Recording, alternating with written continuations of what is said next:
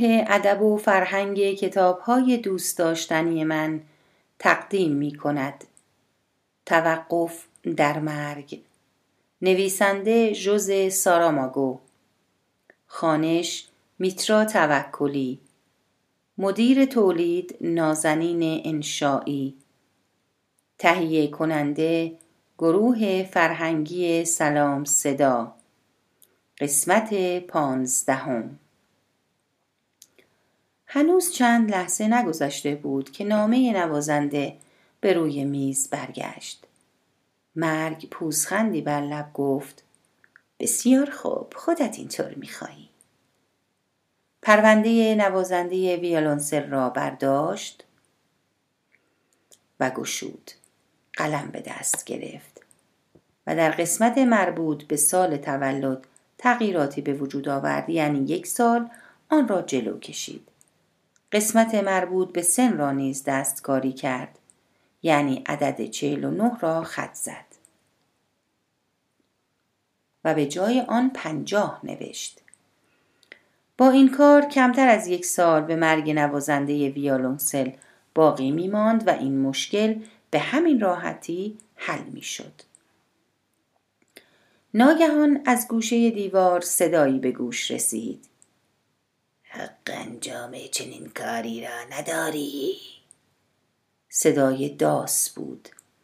همان داس که نشانه مرگ بود. همان وسیله‌ای که هرگز سکوت خود را نشکسته بود. مرگ پاسخ داد. چرا؟ به این دلیل که اشتباه است اما فقط در همین یک مورد چنین کاری می کنم این کار ضرورتی ندارد. چطور ضرورت ندارد؟ این نوازنده ویالنسل دارد خود را با مسخره گرفتن من سرگرم می کند اما او که گناهی ندارد نمی‌داند قرار بوده بمیرد. از نظر من که هیچ تفاوتی ندارد. تو حق دست زدن به پرونده ها را نداری. اشتباه می‌کنی. می‌بینی که دارم. نه. چرا؟ من مرگ هستم و تا به امروز این قدر مقتدر نبودم.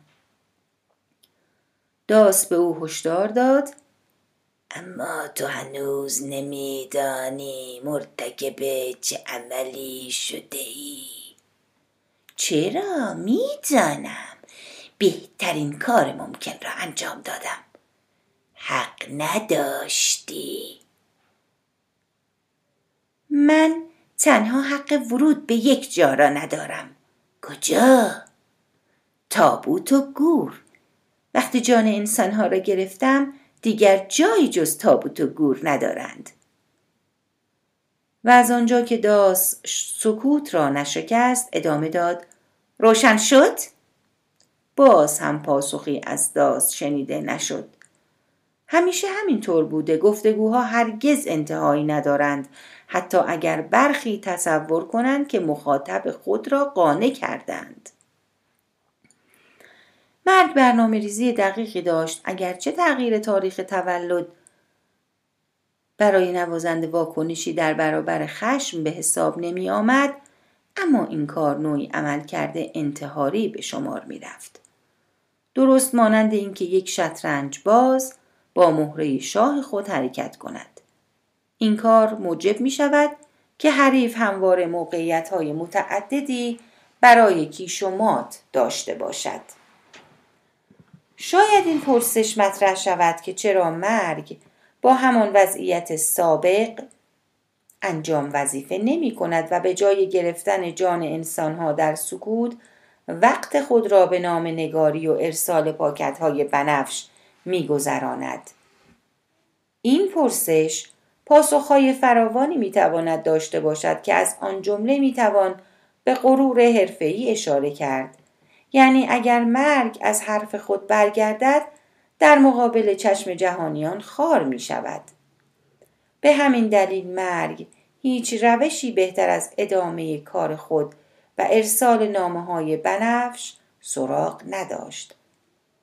تردیدی وجود نداشت که این نوازنده ویولونسل نیز باید به همین شیوه میمرد کافی است چند لحظه خود را به جای مرگ بگذارید معلوم است که پس از چهار مرتبه فرصتی که به نوازنده داده شده و برایش نامه ارسال شده که البته به دست او نرسیده دست به همان کاری بزند که مرگ زده از این گذشته مرگ اکنون نیز کاری جز آنچه همواره انجام داده بود نمی کرد. البته به جز موارد استثنایی که ذکر شد مانند قدم زدن، سر زدن به نوازنده های ویالونسل و خشمگین شدن همانطور که می‌دانید مرگ برای گرفتن جان کسی نیاز به تعقیب و یافتن او ندارد بلکه همواره ساکت و آرام در سرداب هولناک خود می نشیند و منتظر می ماند که پیامش به لطف این شیوه های مکاتبه در نامه های بنفشنگ به مخاطبان برسد. مرگ وجودی مطلقا مقتدر است که نیاز به رهایی و آزادی عمل فوقالعاده ای دارد. ضرب المثل قدیمی می‌گوید قرقاول مانند خروس در حیات نمیخوابد. مرگ هم همینطور است و به دشت رفتن را نه به خاطر باز بودن فضای آن که به دلیل آزادی عملش دوست دارد به هر حال رفتار او در مورد نوازنده ویالونسل از رفتن به خانه او گرفته تا دستکاری پروندهش اگرچه نوعی آزادی عمل به حساب می آمد اما بیشتر به حماقتی بزرگ شبیه بود و خودش هم هنوز نمی‌دانست از این بابت مجبور است چه هزینه سنگینی بپردازد. همانطور که قبلا گفته شد اگر نوازنده میمرد شاید سگش زیر نور خورشید در حیات در انتظار بازگشت او می نشست. زیرا نمی‌دانست او کجا رفته و کی بر می گردد. البته تعقیب رد پای دیگران برای سگها به خصوص اگر آن فرد صاحبش باشد کار چندان مشکلی نیست اما از آنجا که آنها در یک شهر شلوغ و پر جمعیت زندگی می کردند که از هر گوشه آن بوهای متفاوت برمیخواست کار تعقیب غیر ممکن یا دست کم دشوار به نظر می رسید. به صحنه دیگر می رویم. نوازنده ویالونسل همراه با سایر نوازندگان ارکستر سمفونیک روی صندلی نشسته بود. او درست در سمت راست رهبر ارکستر قرار داشت و به خوبی می بیند که رهبر چگونه چوب را تکان می دهد. نوازنده ویالونسل آرشه را با دست راست حرکت می دهد و با دست چپ نوت ها را پیدا می کند. اگرچه فضای تالار تاریک است اما نوازنده ویالونسل که گویا نوت ها را حفظ کرده بدون نگریستن به دفتر نوت با ضرب آهنگ سه چهارم در حال نواختن است لحظاتی بعد رهبر ارکستر با یک اشاره ضرب آهنگ را تغییر می دهد و با حرکت دادن چوب آهنگ شادی می نوازد و به همگان نشان می دهد با زیر و بم موسیقی آشناست. تالار مملو از تماشاگر است. گروه کثیری لوژهای بالایی را تا نزدیکی گچبری ها و نقاشی های سقب و پوسترهای عظیم و خاموش پر کردند. نوازندگان چنان ماهرانه هماهنگ شدند که انگار تنها یک نفر می نوازد و بنابراین هیچ کس به صندلی رهبر ارکستر توجه ندارد که نوازنده که ویالونسل روی آن نشسته و آهنگی شاد می نوازد. هیچ کس خبر ندارد. دیشب که او با لباس راه را به تن کرده و با سگ سیاهی در بسترش خوابیده بود مرگ به سراغش آمده. اگر مرگ موفق به قبض روح او شده بود مدتی طول می‌کشید تا فرد دیگری جایگزین او شده و آن صندلی را اشغال کند. آلات موسیقی و نوازندگان فراوانی روی صحنه دیده می‌شد. بنابراین هیچ کس نمی‌دانست. اگر نوازنده ویولونسل میمرد نوازنده چه سازی جای او را در آن صندلی مخمل آلبالویی رنگ خواهد گرفت و مدتی بعد خدا می‌داند پس از چه مدتی او نیز نامه بنفش دریافت خواهد کرد تا خود را برای ترک دنیا آماده کند. زندگی نیز همچون ارکستری است که همواره در حال نواختن است. گاه هماهنگ و گاه ناهماهنگ. در دوران زندگی هر اتفاقی ممکن است روی دهد. مثلا کشتی تایتانیک لازم است به آب انداخته و غرق شود. اگر پری دریاها و ایزد آبها اراده کنند بزرگترین و مقاومترین شناورها نیز قادر به گریختن از سرنوشت نیست. نوازنده ویالونسل هرگز موفق نشده بود. اوپوس درر ماژور اثر یوهان سباستیان باخ را همراه ارکستر بنوازد. البته این آهنگ را چنان تمرین کرده بود که در منزل با تسلط و مهارت آن را می نواخت. اما در ارکستر او در مقامی نبود که بتواند درخواست نواختن چنین آهنگی را در ارکسترها داشته باشد. او تنها یک نوازنده ساده و به معنای واقعی در خدمت گروه بود. درست برخلاف تکنوازی که دنیا را زیر پا می‌گذارند. کنسرت اجرا می کنند. مورد استقبال و تحسین همگان قرار می گیرند و مدام در حال مصاحبه با رسانه ها هستند. در مورد مرگ تنها به بیان همین اکتفا می شود که آن روز به تالار موسیقی رفته و شاهد هنرنمایی نوازنده ویالونسل بود. پس از پایان برنامه هر یک از نوازندگان ساز خود را در جعبه مخصوص که البته اندازه های متفاوتی نیز داشتند قرار دارند. بدون تردید ویالونسل جعبه بزرگی خواهد داشت همینطور هم بود. نوازنده پس از قرار دادن ساز خود در جعبه مخصوص تالار آنجا را ترک کرد سوار تاکسی شد و نشانی خانهاش را به نارنده داد مرگ نیست درست به همین ترتیب در اتومبیلی که نوازنده را به منزل میرساند نشست طبیعتا انتظار می رود که در چنین مواردی همسر، پدر، مادر، نامزد، دوست دختر یا دست کم دوستی، همسایه‌ای به استقبال هنرمند بیاید. اما نوازنده داستان ما هیچ کس را نداشت و در وضعی بود که آن را تنهایی مطلق مینامیم شیوه نواختن موسیقیدان مرگ را دست خوش غرور کرده بود و به او افتخار می کرد. حقیقتا زیبا و هنرمندانه می نواخت و احساسات خود را به راحتی به مخاطبان منتقل می کرد. به همین دلیل زمانی که مرگ به خاطر آورد هیچ کس به استقبال نوازنده نخواهد آمد احساس دلسوزی کرد. اما او در اشتباه بود زیرا سگ به محض شنیدن صدای پای صاحب خود با عجله از حیاط به داخل سالن پرید. در سرداب مخوف نشستن و پی در پی و شتابان نام نوشتن مرگ را خسته کرده بود. با این حال مانند سایه در پی مرد می‌رفت. البته در سایه اشکال بزرگی وجود دارد که در مرگ دیده نمی شود با عوض شدن جهت نور سایه اشکال تغییر می کنند و سایه از میان خواهد رفت اما مرگ از بین نمی رود.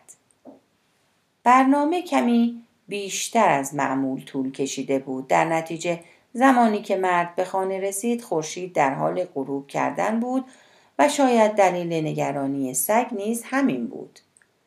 نوازنده مقداری غذا به سگ داد. مقداری غذا نیز برای خود از یخچال بیرون آورد. روی اجاق گذاشت تا گرم شود.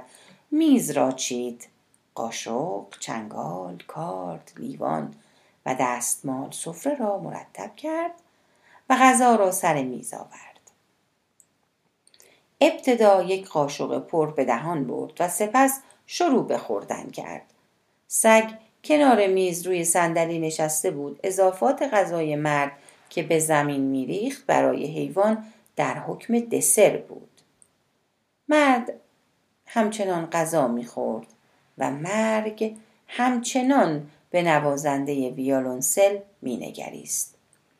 او تفاوتی میان افراد زشت و زیبا نمی‌دید شاید به دلیل اینکه او همه را به صورت اسکلت می‌دید بدون چهره و گوشت. درست مانند خودش. از نظر مرگ همه انسان ها زشت هستند. حتی اگر به نظر خودشان ملکه زیبایی باشند. مرگ اهمیتی به آن نخواهد داد. در همان حال که نوازنده با دست چپ لیوان را به سوی دهان می برد مرگ به این نتیجه رسید که با وجود قویتر بودن دست چپ این مرد انگشتان او به زودی پینه خواهد بست. عجب پدیده ناعادلانه ای شنوندگان همواره نوازندگان سازهای ذهی را به دلیل کار هنرمندانه ای که با هر دو دست نواخته می شود تشویق می کنند حالان که بیشتر وظایف سختتر و سنگین به عهده دست چپ است. با این وجود هر دو دست از احترام و علاقه یکسانی بهرهمندند. زیافت شام به پایان رسید. نوازنده ویالونسل بشقاب ها را درون ظرفشویی قرار داد و در نهایت وسواس رومیزی را از طرف گلدار آن تا کرد و در گنجه گذاشت. پیش از ترک آشپزخانه با دقت اطراف را بررسی کرد تا مبادا چیزی جابجا شده باشد. سپس بیرون رفت. سگ تا سالن موسیقی به دنبال صاحبش رفت یعنی همان جایی که مرگ در انتظارش بود. همانطور که پیشتر گفته شد نوازنده ویالونسل هرگز موفق به پیشنهاد و اظهار نظر در مورد آهنگ باخ و یا نواختن گروهی آن نشده بود. یک مرتبه در این مورد با یکی از دوستانش صحبت کرد اما صحبتشان به جایی نرسید. بنابراین آن شب به جای ویالونسل به سراغ پیانو رفت. حالتش از زمانی که در تالار می نواخت سوستر بود اما آنقدر تسلط داشت که اشتباه نکند. سگ کنار پیانو نشسته بود و گوش می‌داد اما چندان هیجان زده نشده بود. زیرا بارها و بارها آن را شنیده بود و هیچ تغییری در شیوه نواختن احساس نمی‌کرد. مرگ هم در اتاق حاضر بود. او نیز مانند سگ به نواختن او گوش می‌داد اما برخلاف سگ شیوه نواختن مرگ را جالب می‌دانست. شاید البته به این خاطر که برای نخستین بار بود که این اجرا را می‌دید و میشنید. تنها موضوعی که در اینجا باید مورد توجه قرار گیرد این است که نوازنده هنگام اجرا سرشار از غرور بود. گناهی بزرگ و نابخشودنی البته واژه رزالت نیز از ذهن مرگ گذشت. مانده بود از کدام منظر نوازنده را متهم کند. میان حقیقت رزالت و غرور گرفتار شده بود. سرانجام به این نتیجه رسید که بهتر است در این مورد دخالت نکند. بنابراین خود را به تماشای اجرای مرد سپرد. انتظار داشت با دیدن ظاهر و چهره مرد از درون او آگاه شود شاید هم از حرکت دستهایش. دستها مانند دو صفحه گشوده یک کتاب هستند. می توان خطوط کف دستها را با نوشته های کتاب تشبیه کرد. خواندن سرنوشت انسانها از طریق کفبینی کار دشواری نیست. از این گذشته حالات و حرکات دستها نیز بیانگر رفتارها و احساسات گوناگونی هستند. باز و بسته شدن انگشتان دست مشت کردن دستها ضربه زدن نوازش کردن زدودن اشک از چهره دزدیدن لبخند با دست نیمه باز روی شانه زدنی به منظور ودا هنگام کار هنگام استراحت خواب یا بیداری. مرگ با دقت به حرکات دستهای مرد نتیجه می‌گیرد که در این مورد خاص غرور در تضاد با رزالت قرار نمی‌گیرد. حتی اگر تمام واجه های جهان یک صدا سوگند یاد کنند که چنین است مرگ معتقد بود واجه نامه های فراوانی در سرتاسر سر دنیا انتشار خواهند یافت که قصد دارند با ارائه مفاهیم و واجه های خود بر ما حکومت کنند به طور مثال در مورد همین واژه رزالت که حتی گاهی معنای تواضع دارد چرا این کار را می کنند؟ زیرا از آفرینش واژه مناسب عاجزند. صبح یک شنبه از راه رسید. نوازنده ویالونسل طبق عادت همیشگی صبح زود از خواب برخاست و در حالی که دو کتاب به دست گرفته بود همراه سیش برای گردش به یکی از پارک های اطراف رفت. حیوان طوری به صاحبش چسبیده بود که انگار می ترسید از او دور شود. حتی هنگامی که طبق غریزه مجبور بود در کنار یک درخت بایستد پاهای جلو را بلند کرد و با ریختن ادرار خود حضورش را به هم نوعان خود اطلاع بدهد و با ادرار هم نوعان خود را بو بکشد و همینطور به او میچسبید. سگ در مواقعی که در خانه بود به حیات می‌رفت و بدون نگرانی و ملاحظه در جای ویژه‌ای که برایش در نظر گرفته شده بود مدفوعش را تخلیه می کرد.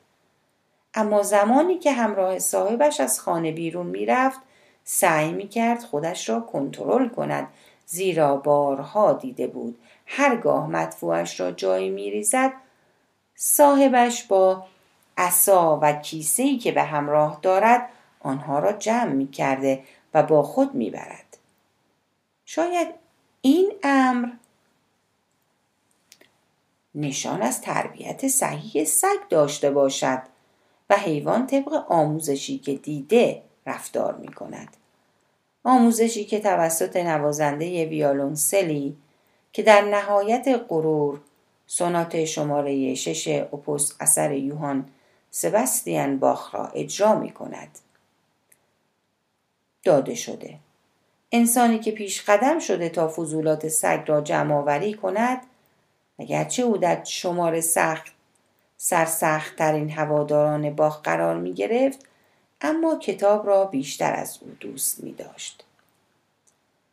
نگاهی گذرا به قفسه کتاب های او کافی بود تا از تعداد تنوع آثار و زمینه های علاقمندی او آگاه شویم.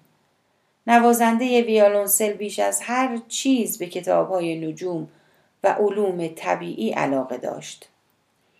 روزی که نوازنده به پارک می‌رفت کتابی در مورد مبانی حشر شناسی به همراه داشت. هرگز تصور نمی کرد فرصت کافی برای مطالعه آن پیدا کند اما به محض رسیدن به پارک و نشستن روی نیمکت آنچنان غرق در مطالعه شد که ندانست زمان چگونه میگذرد در آن کتاب آمده بود که سرتاسر سر زمین چیزی بالغ بر یک میلیون گونه متفاوت از حشرات شناسایی شده که به دو گروه اصلی تقسیم می شوند.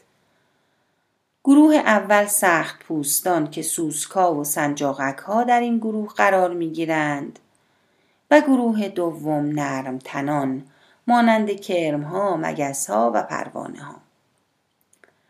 در یکی از گونه های پروانه که شبها فعالیت می کنند قسمت پشت و زیر بالها منقش به تصویری است که شباهت فراوانی به جمجمه انسان دارد این حشره بالهایی به رنگ زرد و سیاه دارد و نام علمی آن به زبان ساده مرگ ترجمه می شود. نوازنده ویولونسل نمی‌دانست و حتی قادر نبود تصور کند که در همان لحظه مرگ کنار او نشسته و به کتاب می نگرد. مرگ با شگفتی و شیفتگی به پروانه ای که تصویری از جمجمه بر پشتش نقش بسته بود و مرگ نامیده می‌شد نگاه می کرد. کاملا حیرت زده و مجذوب به نظر می رسید به ویژه اینکه در کتاب آمده بود شیوه مرگ حشرات مانند انسانها به دلیل ابتلا به بیماری های فشار خون، سل، سرطان، کمبود گلبول های سفید یا همان ایدز، تصادف با اتومبیل یا انصداد عروق کرونری قلب نیست. با این وجود چیزی که از بیش از همه موجب حیرت مرگ شده بود این نبود بلکه تصویر جمجمه انسانی پشت بالهایش بود. گویا در نهایت دقت و ظرافت طراحی شده بود و خدا می‌دانست از طراحی آن چه مدتی میگذرد. اگرچه در بدن برخی انسان ها می توان انواع پروانه ها را با ترها و اشکال گوناگون مشاهده کرد. اما تمام آنها چیزی جز طرحهای خالکوبی شده نیستند. یعنی هیچ انس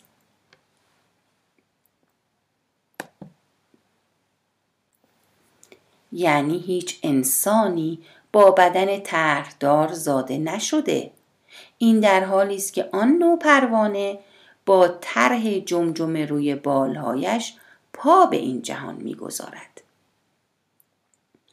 مرگ با خود اندیشید احتمالا در زمان خلقت جهان تنها یک موجود زنده غیر از انسان وجود داشته اما با گذشت زمان موجودات زنده به پنج گروه تقسیم شدند تکسلینی ها آغازیان قارچها گیاهان و حیوانات.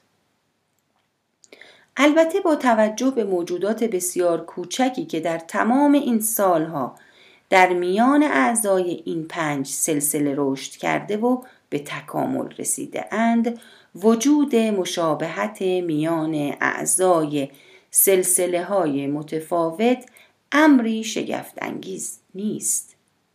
نه تنها تصویر جمجمه انسان بر بدن یک پروانه بلکه شباهت ریشه نوعی گیاه با بدن انسان نیز نمونه هایی از این موارد هستند. به راستی هیچ کس قادر به ارائه پاسخی قابل درک و پذیرش برای افکار عمومی در رابطه با شگفتی های موجود در طبیعت نخواهد بود. افکار مرگ این بار حول مسئله دیگری چرخ می‌زد. زمانی که به شانهای نوازنده مینگریست حالتی غمگین و افسرده داشت. شاید مشاهده تصویر جمجمه در پشت پروانه نامه های بنفش رنگی را که در طی یک تصمیم احمقانه برای قربانیان میفرستاد به خاطرش می آورد. شاید در نظر او جمجمه و نامه های بنفش رنگ هر دو پیام آور مرگ بودند. هرگز به ذهن پروانه خطور نمی کند که نگاهی به پشتش بیاندازد. زیرا این نشانه را از لحظه تولد همراه خود دارد.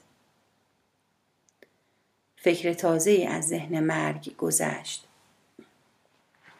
چه خوب بود اگر می توانست به جای نامه های بنفش از این پروانه ها برای قربانیان خود بفرستد.